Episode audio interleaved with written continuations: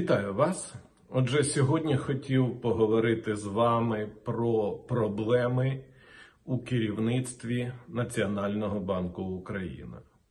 Ну, в останній тиждень весь інтернет, радіо, телебачення, навіть Посольство Сполучених Штатів, Міжнародний валютний фонд ведуть дискусії, за що і чому оголосили догану двом старим членам правління Національного банку України.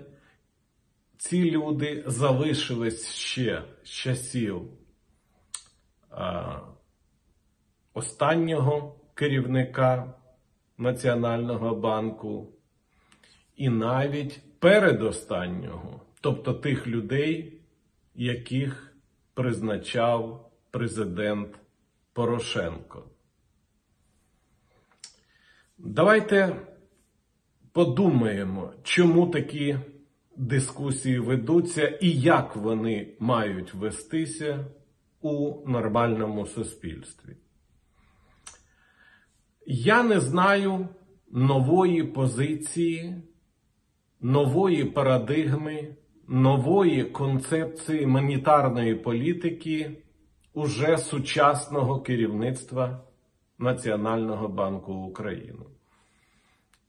Що змінилося? Що буде мінятися? Що чекає український бізнес інвесторів в валютно-курсовій, інфляційній, монетарній політиці Національного банку?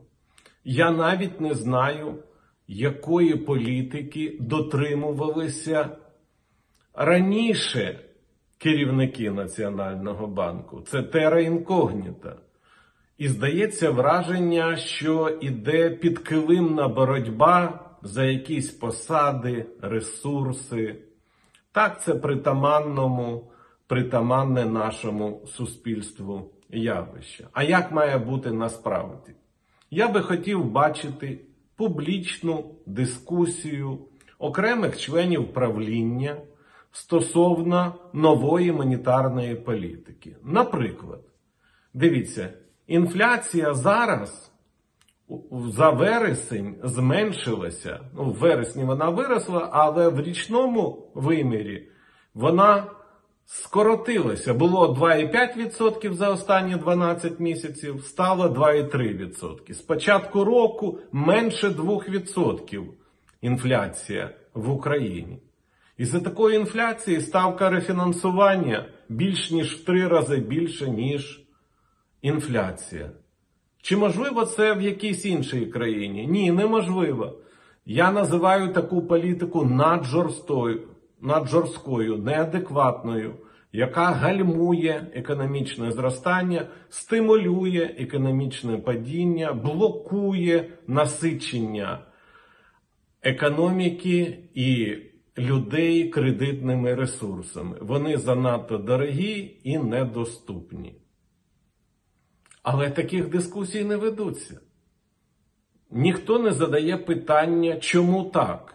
Чому ми докорінно відрізняємося від інших країн, де облікова ставка може на один відсотковий пункт більше, ніж інфляція, а під час кризи вона, як правило, менше, ніж інфляція. І лише ми вбиваємо свою промисловість, малий і середній бізнес. От таких дискусій я чекаю від Національного банку. Я чекаю ще таку дискусію, а який доцільний рівень інфляції в країні, де все не збалансовано, де дуже багато проблем. Ставити за мету суттєве зменшення інфляції неправильно. Вона зараз у нас повторюю 2,3% за 12 місяців, а з початку року менше 2%. Тобто менше, ніж таргет країн, які вже розвилися, розвинутих країн. Для них це оптимум, для нас це удавка. Я хотів би сказати, що згідно моїх викладок теоретичних, не може країна швидко розвиватися з такою маленькою інфляцією. Якщо ми хочемо зростати в наступному році, може через рік, з темпами 10 і більше відсотків, то інфляція має бути трошечки менше таких темпів, але ні в якому разі не 2%.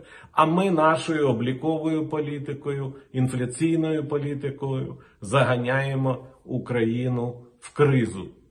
І уряд має це зрозуміти. Уряд має зрозуміти, що зараз Національний банк не підтримує промислову політику, не підтримує намагання уряду впасти якнайменше і відскочити якнайшвидше.